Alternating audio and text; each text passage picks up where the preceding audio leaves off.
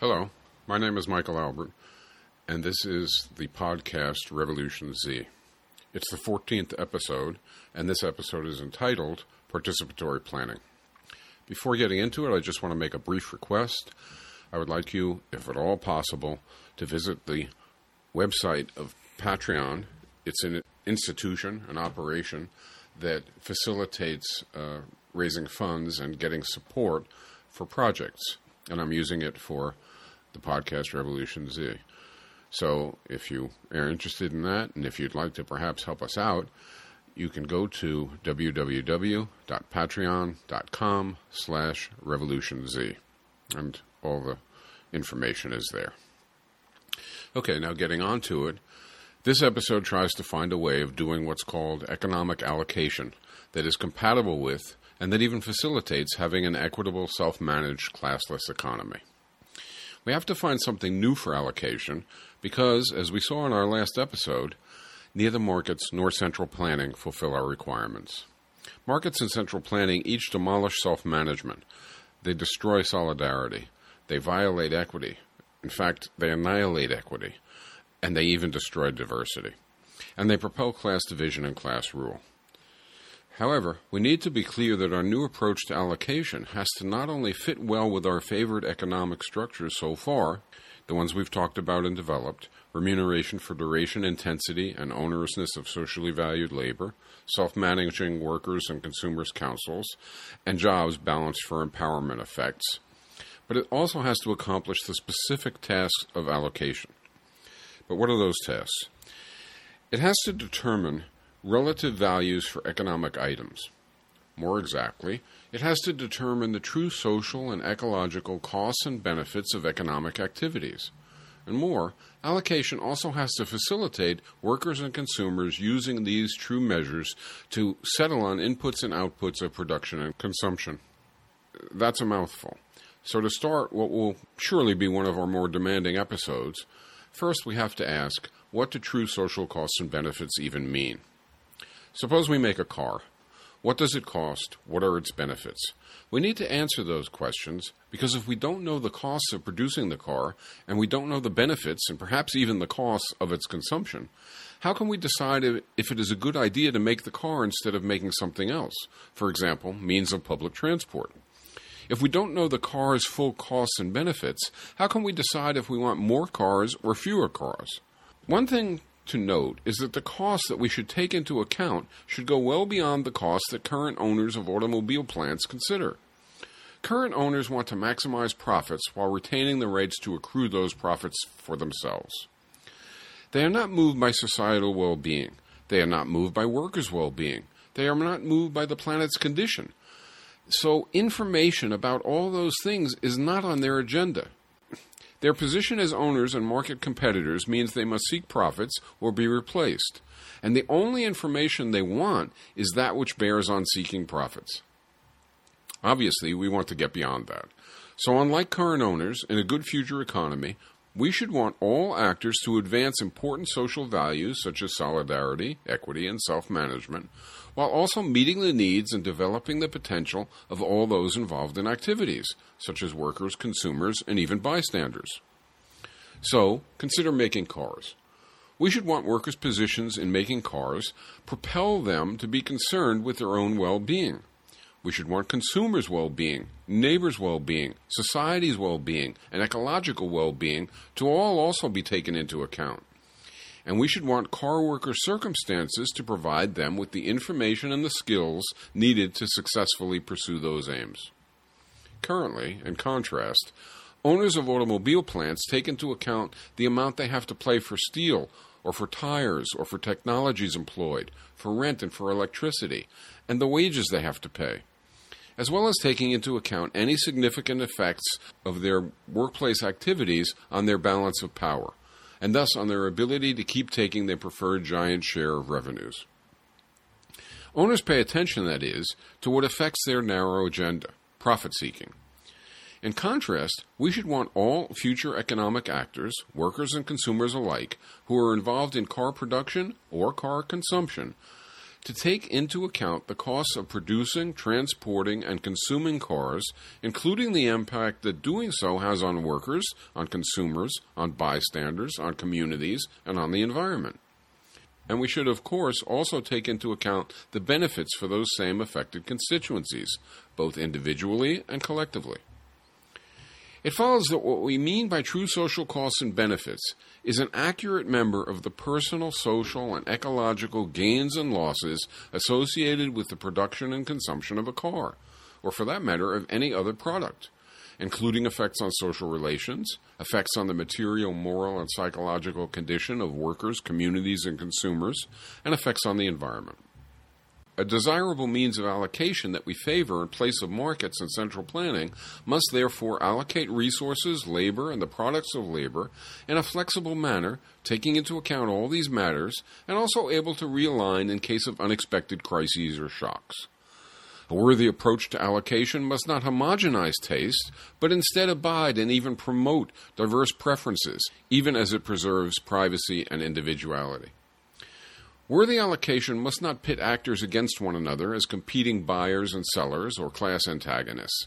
It must instead engender sociality and solidarity. Ideally, it should make each person's advance depend on and promote the advance of others. And it must not prioritize the interests of owners or coordinators, but instead it must meet the needs and develop the capacities of all workers and consumers. Desirable allocation must also operate without class division and class rule but instead with equity and classlessness. It must operate without authoritarianism or even disproportionate influence for a few people, but instead with self management for all. And finally, in deciding what to do with any particular asset, whether it is people's labor or a resource like oil or a tool like some technology, desirable allocation needs to take into account the true and full personal, social, and environmental effects of contending choices and beyond even all the above, as if that wasn't enough. Attaining self management of allocation by according influence to all who are involved in proportion as they are affected is clearly no little ambition. For it turns out that virtually everyone is, to at least some degree, affected by each decision made in an economy. In other words, in any institution, whether a factory, university, health center, or whatever, many interests need to be appropriately represented in decision making. For example, there is the workforce itself, obviously affected by their actions each day. Does their work exhaust and deaden or uplift and inspire them? And there is the community in which the workplace is located. Is it polluted, for example, or is it respected and even uplifted? And there are the users of the products or services, presumably benefiting from what they receive, and not losing because labor and imports were not put to a different use that they would have preferred. For example, if a society is making cars instead of public transport, I may gain from having a car, but I may lose due to the lack of public transport. If a society is making tanks and missiles, I may be told I am gaining safety and bad guys are being weakened, but I will certainly lose due to gargantuan productive capacity going to war and waste instead of to schools, hospitals, housing, parks, and infrastructure. We know that from our treatment of what we call the property problem, a few episodes back that to have self management of economic life, we have to have institutions that eliminate influence for private owners of the means of production and of resources. And we do that by ensuring that that type ownership is no longer exists. But we now know that we also have to have institutions that ensure that the disproportionate influence and distorted motives that private owners held are not simply morphed a bit and handed on to a class of coordinators, leaving workers still subordinate. More positively, we know that we have to have institutions that deliver to each economic actor a degree of influence proportional to the degree they are affected by such matters as how much in total is produced, and how much of any given product is produced, and how each product is valued, and therefore how much each person can get due to their income. For these ends, we not only need directly democratic workers and consumers councils, we also need allocation connections between workers and consumers that preserve and enhance informed, insightful, self managed decisions. And so that is our allocation task. If we are to have allocation augment rather than subvert equitable remuneration, balanced job complexes, and self management for both workers and consumers. So now we can ask what institutions can accomplish all this? Admittedly, this is just a podcast episode, but still, even succinctly, what can we say by way of getting into this very complex issue? Suppose in place of top down allocation via centrally planned choices, and in place of competitive market allocation by atomized competing buyers and sellers, we are able to opt for informed, self managed, cooperative negotiation of inputs and outputs by socially entwined actors. And suppose for each of these actors we could opt for them to have influence over negotiations in proportion as choices affect them. And suppose we could arrange that they each have accurate, full social and environmental costs and benefits to assess, and that they each have appropriate training, confidence, conditions, and motivations to accurately develop, communicate, and express their preferences. If we could arrange all that, would we then have worthy allocation? Yes, I claim that that approach to allocation, if we can conceive institutions to make it real, to make it viable, would, as we seek, compatibly advance council centered participatory self management, equitable remuneration, balanced job complexes, and classlessness. And I would also claim that it would also provide proper valuations of personal, social, and ecological impacts. Participatory planning, the next key component of eco socialism, or of participatory socialism, or of participatory economics, whichever name you may prefer to use for the economic features we have been describing, is conceived to accomplish all this. In participatory planning, if it is all we hope for it to be, worker and consumer councils will propose their work activities and consumption preferences in light of continually updated knowledge of the personal, local, national, and ecological implications of their choices. What might that look like? Workers and consumers would cooperatively negotiate workplace and consumer inputs and outputs. They would initially arrive at their preferences in their council, and then they would employ a back and forth communication of their preferences using what are called indicative prices, facilitation boards, rounds of accommodating to new information, and other participatory planning features which would permit people to express and refine their desires in light of feedback about other people's desires. That is, workers and consumers would indicate in their councils their personal and group preferences. I say I want to do such and such. You say you want to do such and such. Our workplace settles on a proposal that we collectively wish to produce. Consumers and other producers do essentially the same thing. We and everyone then learn what preferences others and some have indicated. Then they and we alter and resubmit our preferences in light of the new information we have received. And of course, we keep in mind our need to balance a personally fulfilling pattern of work and of consumption with the requirements of a viable overall plan. Each participant in this process, both as a worker and as a consumer, seeks personal and collective group well being and development. However, because of the whole array of institutions, and especially equitable remuneration and balanced job complexes, each participant can improve his or her situation only by acting in accord with more general social benefit. I can gain, that is, by improvement in social output, and everybody else gains from that as well. I can gain by improvement in the quality and circumstances of work, and everybody else gains by that as well. I can also work somewhat longer or less long myself, for example, depending on my preference for leisure or income, but that choice doesn't hurt anyone else. When workers and consumers express their individual and collective preferences and hear back the sums and averages across the whole economy, the new information leads them to make new proposals in a sequence of cooperatively negotiated refinements until settling on a plan. As in any economy, for consumers to decide on what they want for their share of the social product, they must take into account their income, which is proportional to the duration, intensity, and onerousness of their socially valued labor. And they must also take into account the relative course of available products that they desire, and how much they desire them for that matter, as conveyed by the participatory planning process. This occurs not only for individuals deciding personal consumption, but also for households, communes, neighborhoods, and regions deciding collective consumption. And all this is carried out through consumer councils, whose proposals, taken together, sum to the cumulative demand put forth by all of society. Workers in their workplace councils similarly indicate how much work they wish to do in light of requests for their product, as well as accounting for their own labor leisure preferences. The proposals of workers in each firm taken all together, sum to industry and societal proposed output. That is, while workplace proposals are collected for the whole workplace, they are arrived at with input from each individual in the workplace.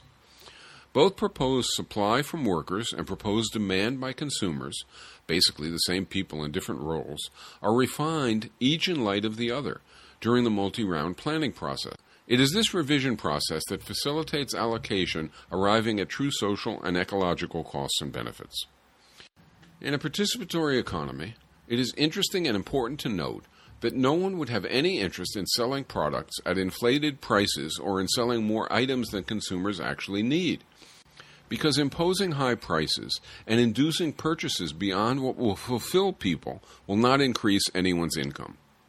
Even if a workforce in some workplace could set some false inflated price for what it was selling, or could use some sort of manipulative technique to trick consumers into buying more than they could really benefit from, the income of each of its workers would not thereby climb, since income doesn't depend on overall val- value of sales. On the other hand, producing too little or too poorly for the work to all be socially valuable, given the labor and resources involved, would diminish each worker's income. There is therefore a reason to meet needs and to utilize and develop potentials, but not to do more or less than that. And the same goes for somehow getting people to buy what they don't really need.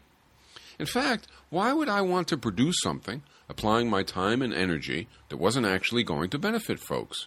I wouldn't, not in a participatory economic setting, where there is nothing gained, only losses from such behavior. Nor is there any need for firms to compete for market share.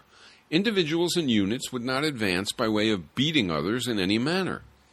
Rather, motives would simply be to meet needs and to develop potentials at whatever level turns out to be preferred in light of all costs and benefits and without wasting assets. We would seek to produce what is socially valuable and useful, while we compatibly and cooperatively fulfill our own as well as the rest of society's preferences. And this would be true not because people are suddenly saints, but because with sensible institutions, cooperation would benefit everyone and waste would harm everyone. Merciless fleecing, indeed fleecing of any sort, would have no place in the participatory economy because there is neither means to do it nor gains to be had from doing it. Even theft would make little sense, it turns out, because if you stole to any significant degree, you would have to enjoy it in your basement, since there could be no ostentatious consumption other than due to theft. So ostentatiously consuming would broadcast that you are a thief. For example, revealing a bit more of the character of our preferred institutions, suppose you are Roger Federer, a famous, really, really excellent tennis player. Society likes watching high quality tennis, and you like playing, so you are on a team. You have a balanced job complex, of course, since everyone who works does. And you get income for the duration, intensity, and onerousness of your work. So your income is average for society, or somewhat more or less, depending on whether you prefer greater effort or more leisure, greater income or more leisure. However, you are so good that a lot of people would simply love to play a set or two with you. You could give lessons, for example, but you want to earn lots more. So you decide to augment your income by selling play dates to people on this on the side at very very high price per hour. Can you and will you in fact want to? Well, to do it you have to violate the norms of work. You have to operate outside the purview of council. You also have to get your payment in kind, meaning that the people who want to play with you can't give you cash, but have to give you stuff they have gotten for, for their income.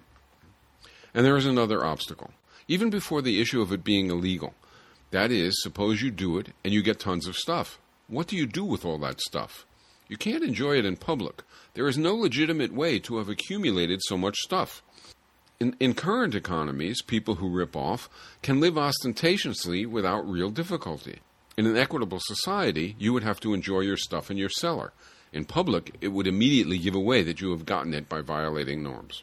And there is even more. Where do you get all the tennis balls needed and the courts to play on? The tennis councils are not going to allot that for antisocial behavior.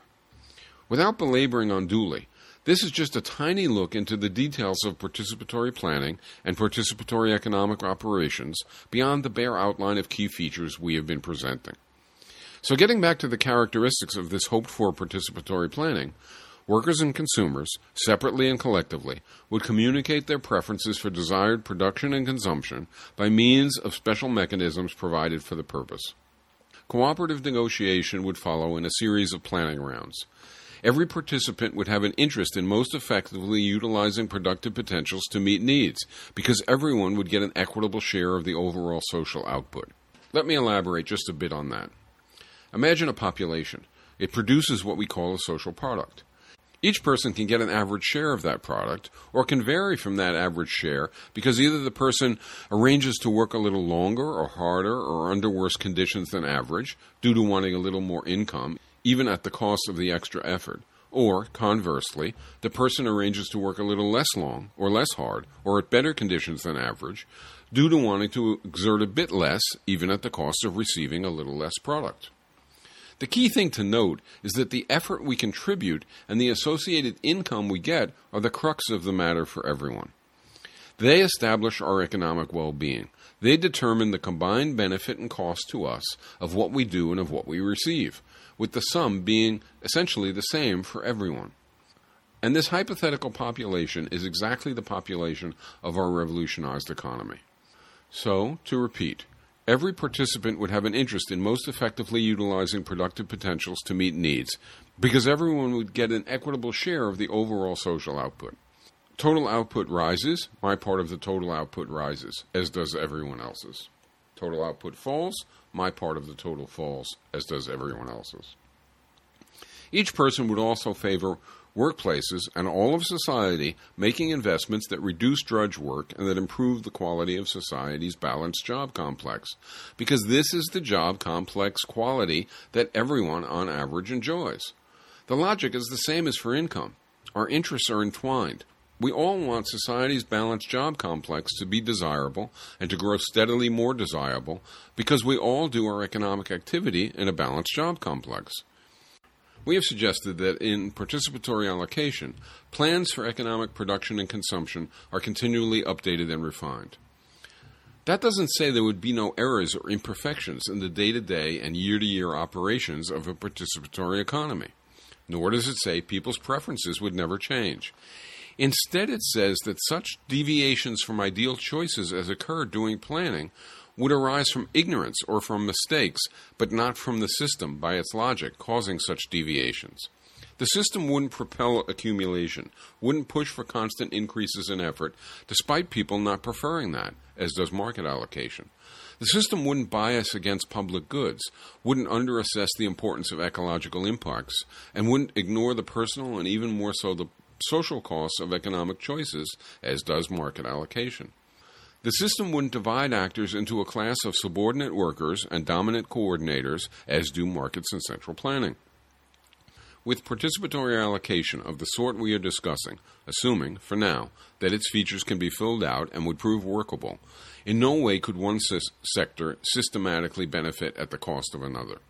Gaining at the expense of others goes from being the aim of economic activity to being a virtual impossibility for economic activity. Everyone is treated according to the same norms that privilege no one above others.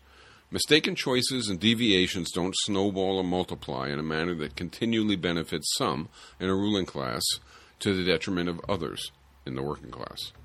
In another aspect of allocation, to choose what role and position to occupy in a participatory workplace, each person would consult his or her own personal tastes and talents. Of course, each person would be better suited and more likely to be happy at some pursuits than at other pursuits, maybe more technical or maybe more verbal, or maybe indoors or outdoors, maybe cooking or maybe constructing, or whatever. However, each person's job search would be about meeting personal preferences equitably.